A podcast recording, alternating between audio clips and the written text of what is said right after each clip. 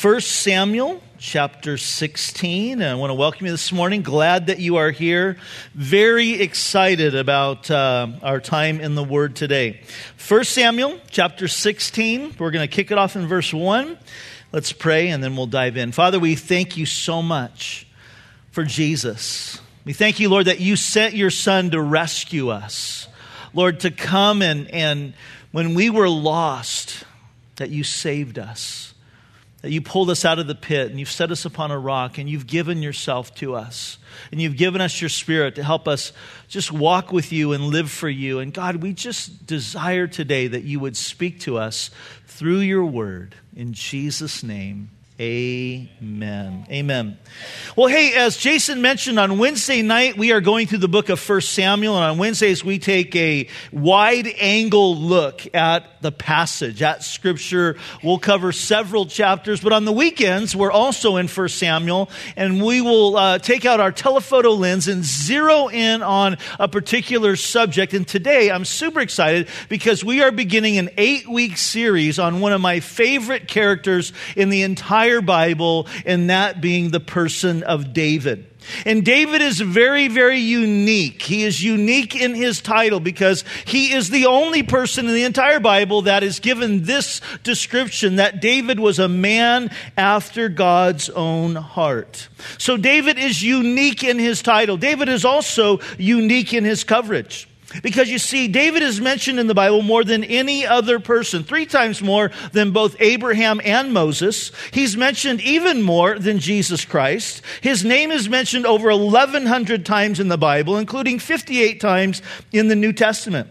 Four books and 65 chapters of the Old Testament tell his life story.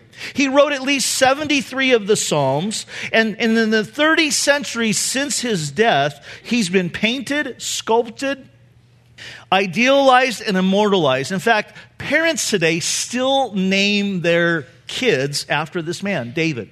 So David is unique in his title, he is unique in his coverage, but David is also unique in his failings.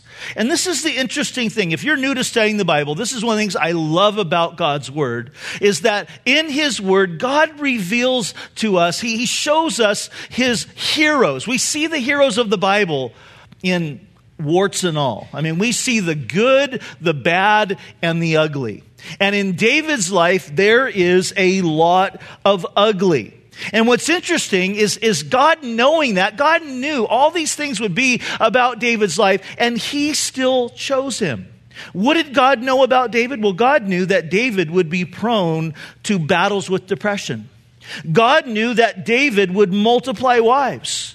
God knew that David would commit adultery. God knew that David would commit murder. And God knew that David would fail miserably as a father. And yet, God still chose him. Yes, it's true that David failed big time. And a lot of times when people hear, you know, David was called a man after God's own heart, they go, I don't get that. I read his story and he did all of these things wrong. And that's true. But David is unique in his failings in this way. David failed, but in every instance where David fails, he repents. He changes. He turns back to the Lord. Unlike Saul, who we've seen, Saul will get be sorry. He'll be sorry for his sin, but he never repents. He never changes. David does. So David is unique in his title, he is unique in his coverage, and he is unique in his failings. So, what was it about David that attracted the heart of God? Well, that's what we want to discuss today. The title of the message today is The Basis of God's Choice. But before we get to that, let's, let's kind of set up the scene.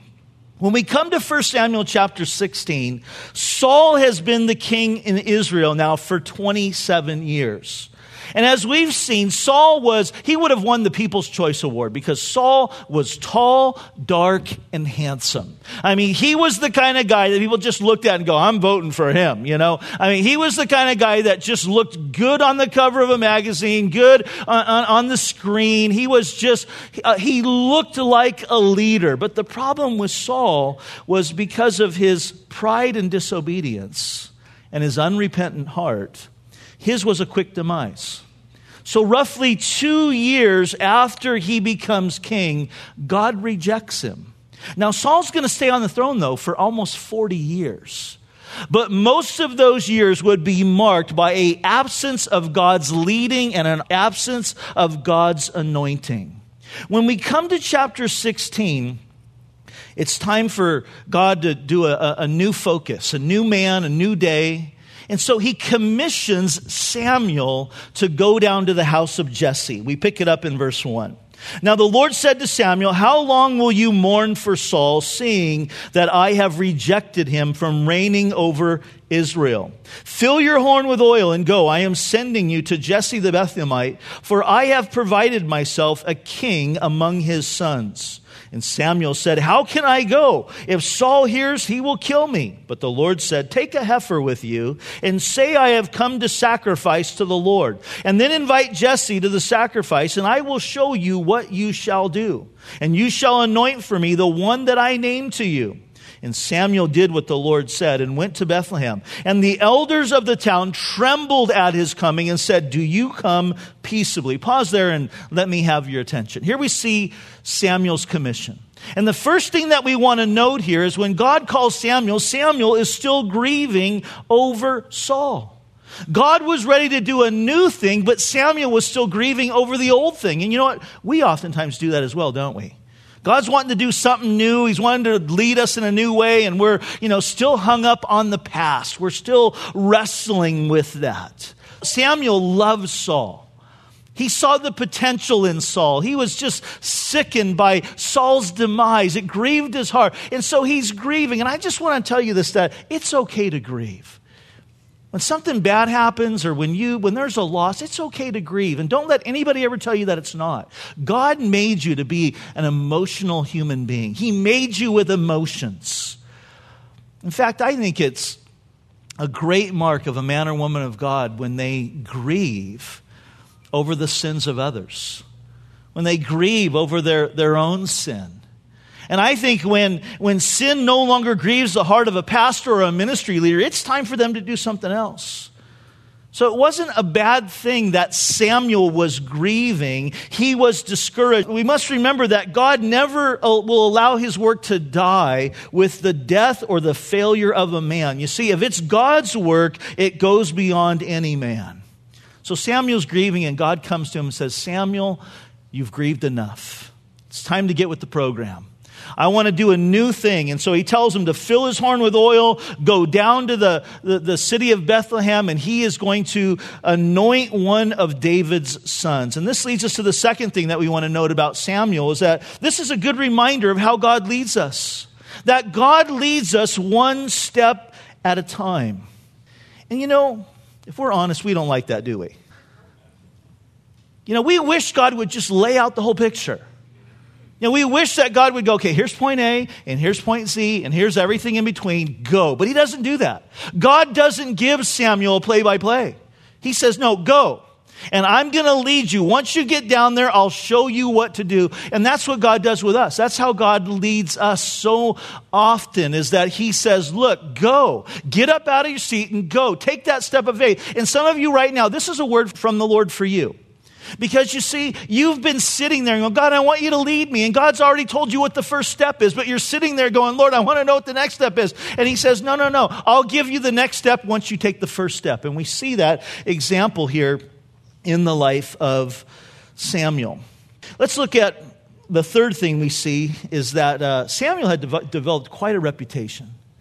Look at the end of verse 4. If you're, you know, not, if you haven't read 1 Samuel before, if you weren't here on Wednesday night, it might seem a little confusing to you when you read that the elders of the city in Bethlehem hear that Samuel, the man of God, is coming, and they're trembling and they're afraid and they're asking, Are you coming peacefully? Well, here's why.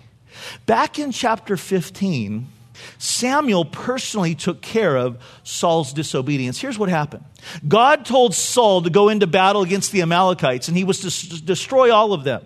And he went out, and Israel was victorious, and they slaughtered the Amalekites. But this is what Saul did he brought the king, King Agag of the Amalekites, back as sort of a trophy, okay? And he brings him back, and, and he's kind of, you know, all excited about the victory and what they had and, you know, how God helped them. And, and Samuel comes up and goes, What are you doing? What is he doing here? God told you to destroy them. And Samuel or Saul goes into this big thing and gives this excuse, Oh, well, yeah, I was doing this and that. And then it says in 1 Samuel 15 that Samuel asked Saul for his sword. And I don't know why, but every time I read this story, I picture in my mind Gandalf, okay, from Lord of the Rings, you know, as Samuel. Samuel takes the sword and he goes up to Agag, and it says he hacks him into pieces. Who needs to go to the movies, right? Just read the Bible. I mean, that's awesome. He hacks this guy into pieces. So Samuel had gained quite a, a, reputation after chapter 15. And so they hear, you know, the elders hear, Samuel's coming to town, and they're like, is he carrying a sword or his staff? You know, does he look happy or does he look mad?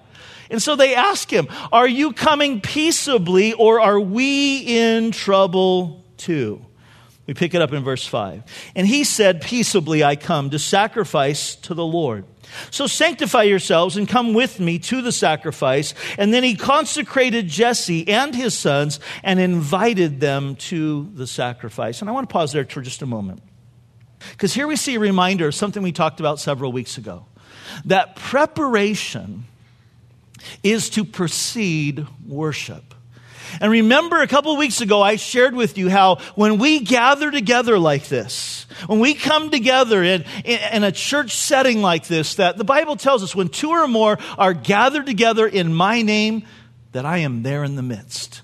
And so we know, because a lot of us here, if not all of us here, we've gathered together. We sang, His is the name. We're gathered together here in the name of Jesus. But I mentioned to you that there is a difference between God being in our midst and Him manifesting His presence.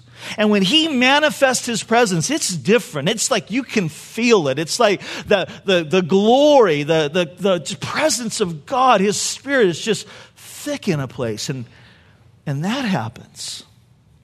Usually, for that to happen, there's a preparation that precedes the anointing. And that's what we see here that we need to prepare our hearts. And Samuel says to these guys, he says, prepare your hearts, sanctify yourselves to seek the Lord. And so they do that. And then it says that Jesse lines up all of his sons, the magnificent seven, all seven of them. We pick it up in verse six. And so it was when they came that he looked at Eliab and said, Surely the Lord's anointed is before him. But the Lord said to Samuel, Do not look at his appearance or at his physical stature, because I have refused him. For the Lord does not see as man sees, for man looks on the outward appearance, but the Lord looks on the heart. And here we're given our first insight into the basis of God's choice. The type of person that God chooses to use, number one, is the person who has the right heart. God uses the person who has the right heart. Now, some of you right now are thinking, oh, that rules me out, man. I'm a mess. But listen to me. You see, that's what Jesus can do. That's what Jesus does. Jesus changes our hearts. Jesus can do a work in our hearts. Jesus can make us new. And when we're yielded to Him, Jesus can, can do a great work. So don't tune me out just yet, okay? The type of person that, that God chooses, the, the basis of God's choice we see here is, is contrary to human reasoning. God says to Samuel, The Lord doesn't see as man sees. You know, man, when he looks at another man or another woman, he, he we focus on the outward appearance. And that's what Samuel was doing. Samuel looked at Eliab and thought, man, God, oh, this guy is awesome. Great choice. Because here's the thing Eliab looked just like Saul. He was tall, dark, and handsome. He was head and shoulders above his brothers. I mean, he looked like a, a great leader. I mean, he was today maybe, you know, the Bradley Cooper, Channing Tatum, Zac Efron, you know, type of guy that all the girls would be like, oh, he's so cute, you know. I mean, that would have been Eliab, okay? He would have had his little following. But God says, I've refused him. And he says to him, he goes, This is the deal, Samuel. This is what you need to understand. Man looks on the outward appearance, but I look on the heart. You know, in our society, we base so much on qualifications, credentials, and first impressions. But a lot of times, first impressions can be a facade. It's not the real thing. It's like going to Disneyland, you know, and you see that frontage of some building. Oh, that looks so cool. And then you walk in and it's an office building, you know. Or you go to some movie set and you see this great set that looks incredible. And you walk through the door and it's a warehouse. And you're like, you know, what is the deal with that? Things aren't always what they seem, are they? First impressions can be very, very deceiving because a lot of times what happens is when you get a chance to see beneath the surface, you see that what's beneath the surface isn't very deep and it isn't very real. Perhaps you heard the story about the man who fell in love with the opera singer. It didn't matter that he only saw her from the third balcony looking through binoculars, but he thought to himself, man, with a voice like that, oh man, I, he just fell in love. He thought that voice was incredible. And so he didn't notice that she was considerably older than him. He, did, he didn't notice that she walked with a limp. And they end up having this, you know, hurry up whirlwind romance and a hurry up wedding. And they're, they're on their honeymoon, getting ready for their first night together. And he looked in horror as she took out her glass eye and put it on the nightstand next to her and then she pulled off her wig. And then she takes off her false eyelashes. And she yanks out her dentures. And then she unstraps her artificial leg. And then she, she ends up taking off her, her uh, hearing aid. And he looks at her and he says, For goodness sake, woman, sing, sing. Things aren't always what they seem on the surface. And when God was looking for a person, He isn't interested so much in their ability or their talent or what a person has to offer on the outside or on the surface. He's more concerned about who that person is on the inside. He's more concerned about the fiber of their heart. Eliab didn't pass the test. I love in his book, The Making of a Man of God, Alan Redpath writes this incredible commentary on uh, the life of David. And he says this When God chooses to build a man, he looks for different timber. You see, it didn't matter how good Eliab looked because God said, I have refused him. So, what was it about David that caught God's eye? Well, back in chapter 13, here's what happens. Saul's getting ready to go into battle. He wants to offer a sacrifice. He's waiting for Samuel to come. Samuel's delayed. So Saul does what only the prophet and only a priest was supposed to do. He offers the sacrifice. And this is kind of the final straw with God. Samuel shows up and goes, What have you done? And here's the deal, Saul. God wants you to know he's rejected you. And he has chosen, he has sought for himself a man after his own heart. That's what God saw in David. That David was a man after his own heart. But what does that mean? What does it mean that David was a man after God's own heart? Well, if you're taking notes, I think it means two things. First of all, it means that David had a heart like God's. That David had a heart like God's. You see, God watched David, who was at this time probably about 13 to 15 years old. And he's out in the wild there with the sheep. He's a shepherd boy. That's his job. He takes care of his dad's sheep. And God's looking at David and he's watching him and he just is seeing him with the sheep and how he handles the sheep. And God is thinking to himself, you know what? I love the way that kid takes care of sheep.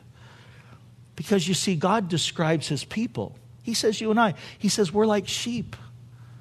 Now, before you, you know, get all warm and fuzzy over that, thinking, oh, sheep are so cute and so cuddly. Listen, sheep are the dumbest animals that God made, okay? And that's who he compares us to. God doesn't say, all we like dolphins have gone astray, okay?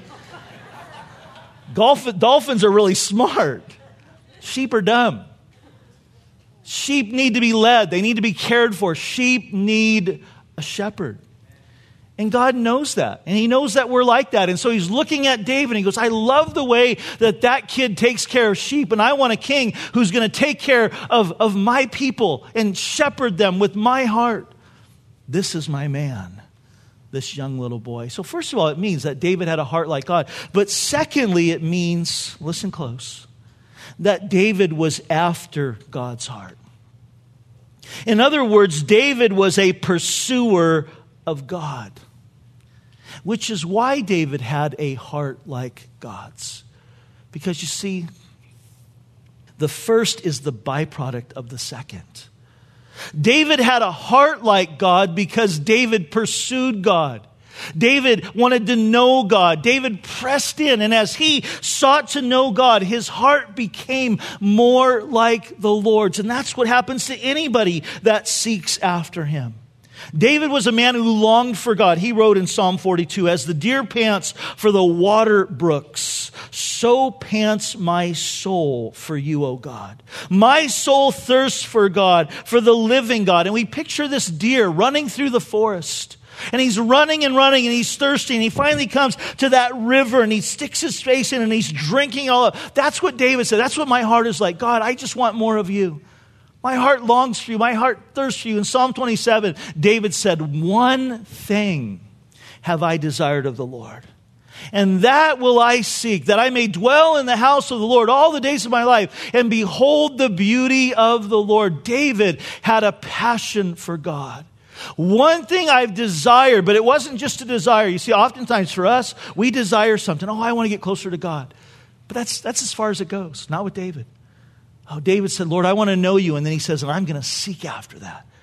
One thing I've desired of you. David's passion was knowing God. And listen, listen close. And it was only when David gets off track in his life, the reason why, in every instance, is because we see that his passion ceased to be knowing God. Every single time in David's life, when we follow him and look at him in the weeks to come, what we're going to see is when David gets himself in trouble, it's because David is no longer pursuing after God.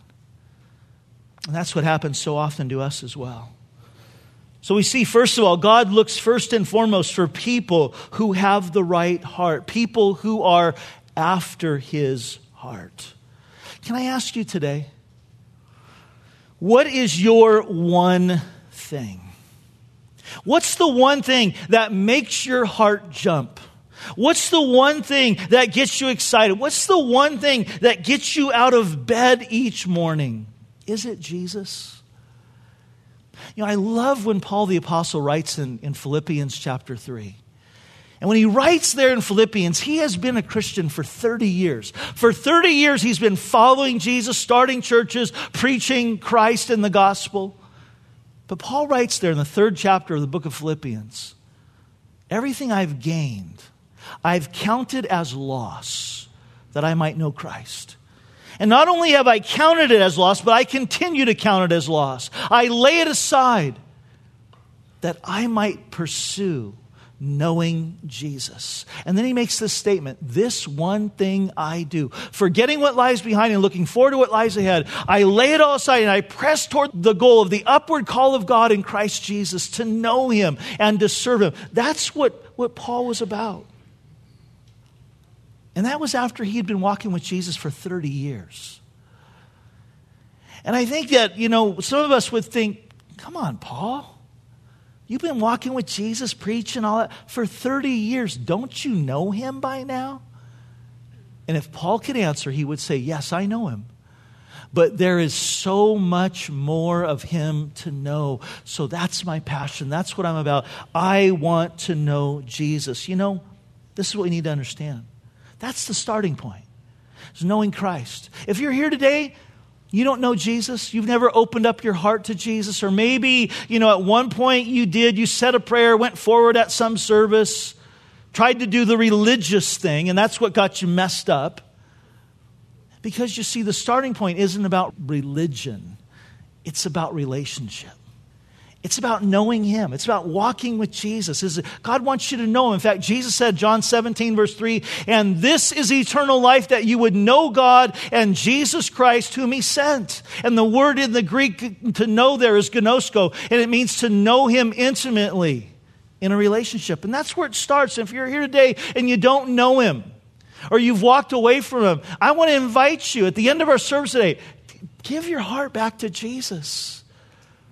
Enter into that relationship with Him. But it's not just the starting point, it's also the middle point. You see, this life is all about Jesus. It's about walking with Jesus through every single season and every single aspect of our journey with Him. And it's not just the starting point, the middle point, but it's also the ending point. In 1 John chapter 3, verse 2, we're told that when we get to heaven, we're going to see Him and we're going to discover that we are like Him. It's all about Jesus. Amen? So God chose David first and foremost because David had a heart that longed for God. And the big idea in this first point is that man looks at the outward appearance, but God looks at the heart. Let's continue in our story though. Verse 8. It says, So Jesse called Abinadab and made him pass before Samuel. And he said, Neither has the Lord chosen this one. And then Jesse made Shammah pass by, and he said, Neither has the Lord chosen this one. And thus Jesse made seven of his sons pass before Samuel. And Samuel said to Jesse, The Lord has not chosen these. So Jesse has all seven of his sons pass before Samuel. Seven is the number of perfection in the Bible. I love again what Alan Redpath has to say about this. Samuel's seven sons represented the perfection of the flesh. Outwardly, they fit the criteria, but God is not interested in refining the flesh. So, what happens? Well, verse 11. And Samuel said to Jesse, Are all the young men here? And then he said, There remains yet the youngest, and there he is, keeping the sheep. And Samuel said to Jesse, Send and bring him, for we will not sit down until he comes here. And so he sent and brought him in. Now he was ruddy with bright eyes and good looking. And the Lord said, Arise and anoint him, for this is the one. And then Samuel took the horn of oil and anointed him in the midst of his brothers. And the Spirit of the Lord came upon David from that day forward. And so Samuel arose and went to Ramah. What is the basis of God's choice? What is the, the type of person that God chooses? First and foremost, number one, we see that God uses people who have the right heart. Number two, though, we see here God uses ordinary people. Look back at verse 11. I want you to notice the word youngest. When Jesse says, well, there is the youngest, in that culture, the, the word youngest referred to the least. So Jesse is not holding back here whatsoever. There's no secret of his estimation of David. David is insignificant and unimportant in his eyes. He is so insignificant that Jesse doesn't even invite him to the little ceremony. But I want you to notice, okay, look at verse 11 again. It's not like Jesse was far out in the wilderness with, you know, he was going to have to send a servant on a day's journey. I mean, notice what it says. Samuel goes, you have another son? He goes, Well, yeah, there is the, the youngest, there is the least, and, and there he is, you know? He's right over there. Meaning David was in eye shot of the whole thing, probably was in earshot that Jesse could say, Hey, David, come over here. But David was so insignificant in his dad's eyes that he didn't even bother calling. Oh, it can't be that guy. It can't be that son. It can't be David. But understand this David might have been insignificant in his dad's eyes, but he was not insignificant in God's eyes. You ever feel insignificant? You ever feel like no one sees you, no one notices you? Listen, you might not be visible to others, but you are still valuable to God. And you need to understand that. Others might not see you, but God sees you. And God loves to work through ordinary people. Why does He do that? Why does He so often choose the least expected? Well, Paul answers that question in 1 Corinthians chapter 1 verse 26. He says, "For you see your calling, brethren, that not many wise according to the flesh, and not many mighty, and not many noble are called, but God has chosen the foolish things of the world to put to shame the wise, and God has chosen the weak things of the world to put to shame the things which are mighty, and the base things of the world, and the things which are despised God has chosen, and the things which are not to bring to nothing the things that are, that no flesh should glory in his presence, as it is written. He who glories, let him glory in the Lord. God says, Look, my ways are different than yours. And God says, I'm going to take the ordinary person and do the extraordinary with him. I'm going to take the person who is least expected by others, the person who is invisible to them, but he's visible and valuable to me, so that when I do a work in their lives and people look and they hear their story and they look back and they see where they've come from, that they realize that the work that has been done is a work of God. So, who did God pick? In the mid 1960s when God wanted to reach the hippies in Southern California? Did he pick a hip, long haired musician hippie guy? No. He picks a middle aged, balding pastor by the name of Chuck Smith and starts a revival. Who does God pick? When he wants in the beginning of the 19th century to raise up an evangelist to preach the gospel all over the United States and all over the world? Does he go to the, the seminaries and pick the brightest, sharpest student in the seminary? No, he picks an uneducated shoe salesman by the name of D.L. Moody. And D.L. Moody was so uneducated that seminary students would actually go to his sermons. They'd sit in the front row and they would take notes of all the grammatical errors that he would make during his preaching. And one time after he was preaching, one of them came up to him and said, You know, Mr. Moody, I, I counted 25 grammatical errors in the first five minutes of your sermon.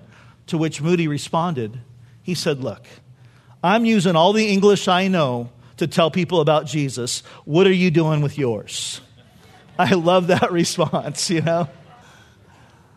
I've always loved that story because when I first started preaching here, precious, sweet ladies in the church would write me notes of all the grammatical errors that I would make, you know, in words I would make up and, you know, that type of thing. And and then it stopped. And recently I said to my wife, I said, You know, I must be getting better because I haven't gotten any of those notes anymore. And she said, No, I think they've just given up. but hey, I'm using all the English I know to tell people about Jesus, right? That's what matters. When God was looking for a new voice in the mid 1900s, who does he pick? He goes to North Carolina and he picks this tall, lanky, unknown farm boy by the name of William Graham. That's so often what God does. He picks the ordinary in order to do the extraordinary. So that when people look and they go, How did that happen? And they go, That had to be a work of God. And to be honest with you, that's the only kind of work that I want to be a part of. Amen? So, Jesse had his seven sons pass before Samuel. Seven is the number of perfection, but eight is the number of new beginnings. And God is going to do a new work in Israel. A work that is going to need a new man, an ordinary man who had the right kind of heart. So God uses those who have the right heart, God uses those who are ordinary, and finally, God uses those who are faithful. And here's what I want you to see. Where was David when he was called? He's out with the sheep. And, you know, we've sort of romanticized the whole idea of being a shepherd in the Bible, but we need to understand this.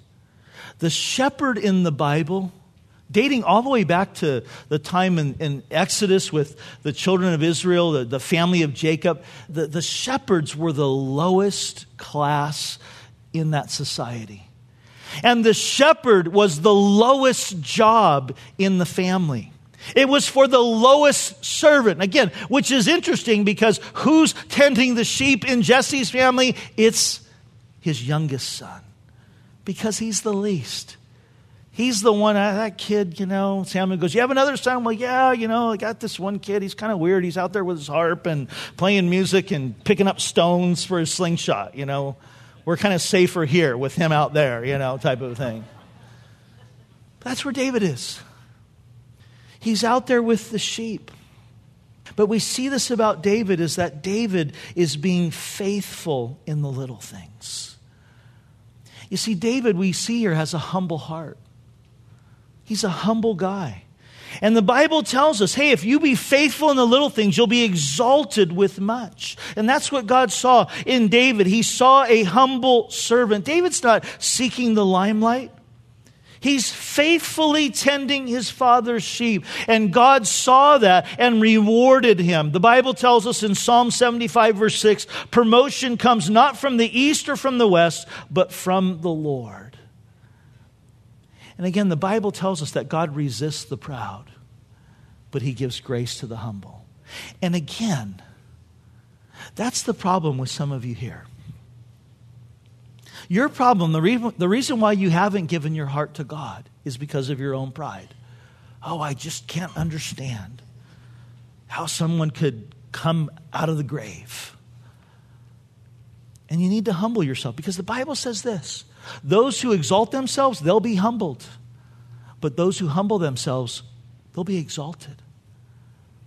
For others of you, you already know the Lord, but again, this is the issue that, that is kind of keeping you from going forward. It's your own pride that you're like, you know, man, I've been around here long enough that, you know, I'm not doing that job. I'm not signing up for that. You know, I deserve something better for, than that. You know, I've been around a long I, I deserve a title. You know, they ought to call me something or give me a badge. I mean, and we think that way. God says, I don't want you to be like that. That wasn't David. David was humble. He was humble in his heart. And God sees that. And he rewards him for it. Listen, you don't need to try to make a name for yourself. You don't need to try to get others to notice you. I think heaven is going to be filled with people and they're going to be the ones that are up front. You know, guys like Jason and I, we're going to be way in the back, okay? Because we get so much of our reward here. But there's heaven's going to be filled with people that no one ever knew, no one ever saw, but God saw. And He saw they were faithful to pray and faithful to do the little things and faithful to, to serve when no one else was looking but God. Precious brothers and sisters, can I encourage you to quit waiting for others to pour something on you and to realize that God already has? He's already anointed you with His Spirit. And you don't need a better assignment in order to experience a greater anointing. This is what's interesting about the story of David is David is anointed as king. Samuel pours the oil upon him in front of everybody, and then Jesse sends him right back out to the sheepfolds. And David's not like, "Hey, I got oil on my head." What you know? What? He's like, "Okay." Jesse's like, "Yeah, you got oil on your head, and you're going to have sheep on your hands. Get back out there." You know. We'll see in the next chapter that his dad's going to send him on a little errand, and he doesn't complain. He just goes. And sometimes we want more power for a new position when in reality, God sometimes wants to give us His power to be consistent in our present calling. And we see that in the life of David. David doesn't know that in the next chapter, we'll see it next week, that he's going to go and take down Goliath. David doesn't know that, but God did. And God knows that it's the field that makes you fit for the fight.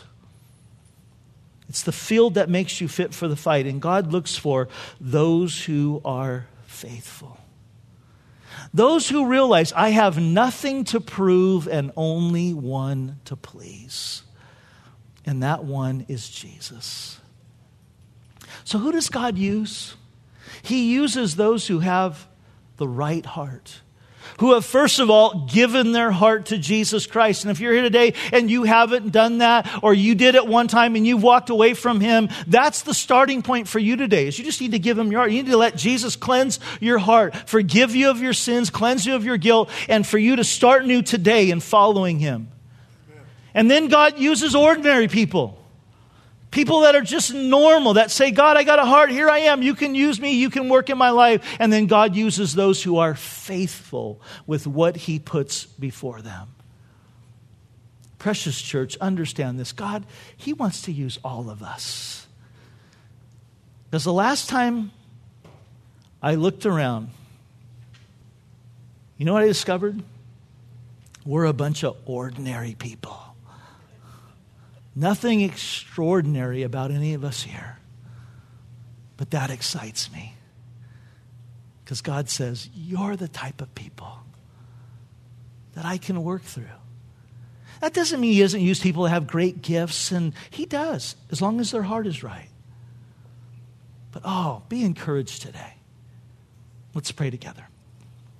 Father, we thank you so much for your love that you love us unconditionally. We thank you, God, that you have worked in our hearts by your Spirit. And for all of us here who know you, God, we thank you so much for the reality that we can live in a relationship with you because of what Jesus Christ did.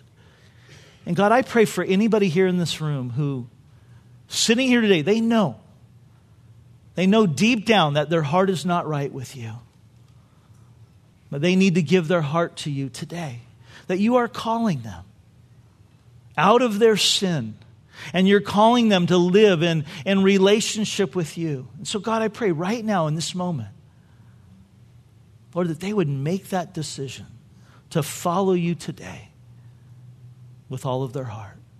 Our head bowed and our eyes closed, I just want to ask today if you are here today and you know that you're like, you know what?